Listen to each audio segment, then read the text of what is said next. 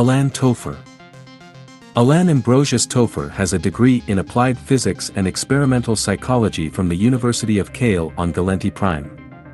Topher, a brilliant but unruly student, signed up with an exploration company after his graduation and spent the next 20 years roaming around remote solar systems collecting astrophysical data.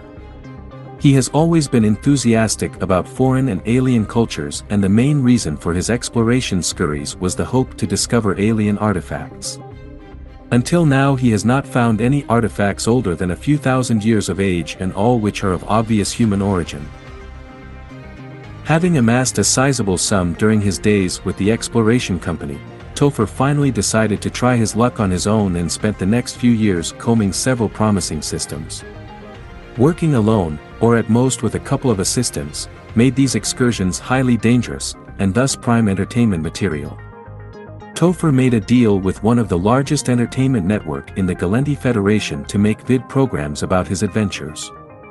These became hugely popular for a while, but the lack of bug-eyed monsters or glittering treasures soon turned the public indifferent.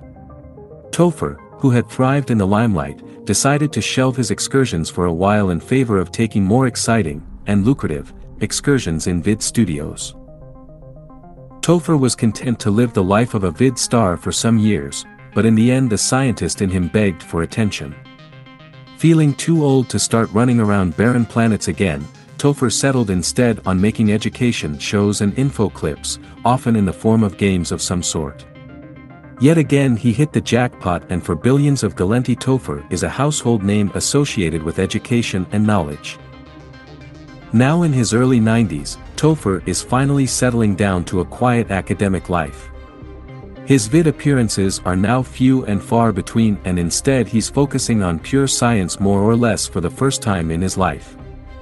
Long regarded among his fellow scientists as a stylish quack with a lot of weird ideas, his recent studies and papers have earned him long overdue respect.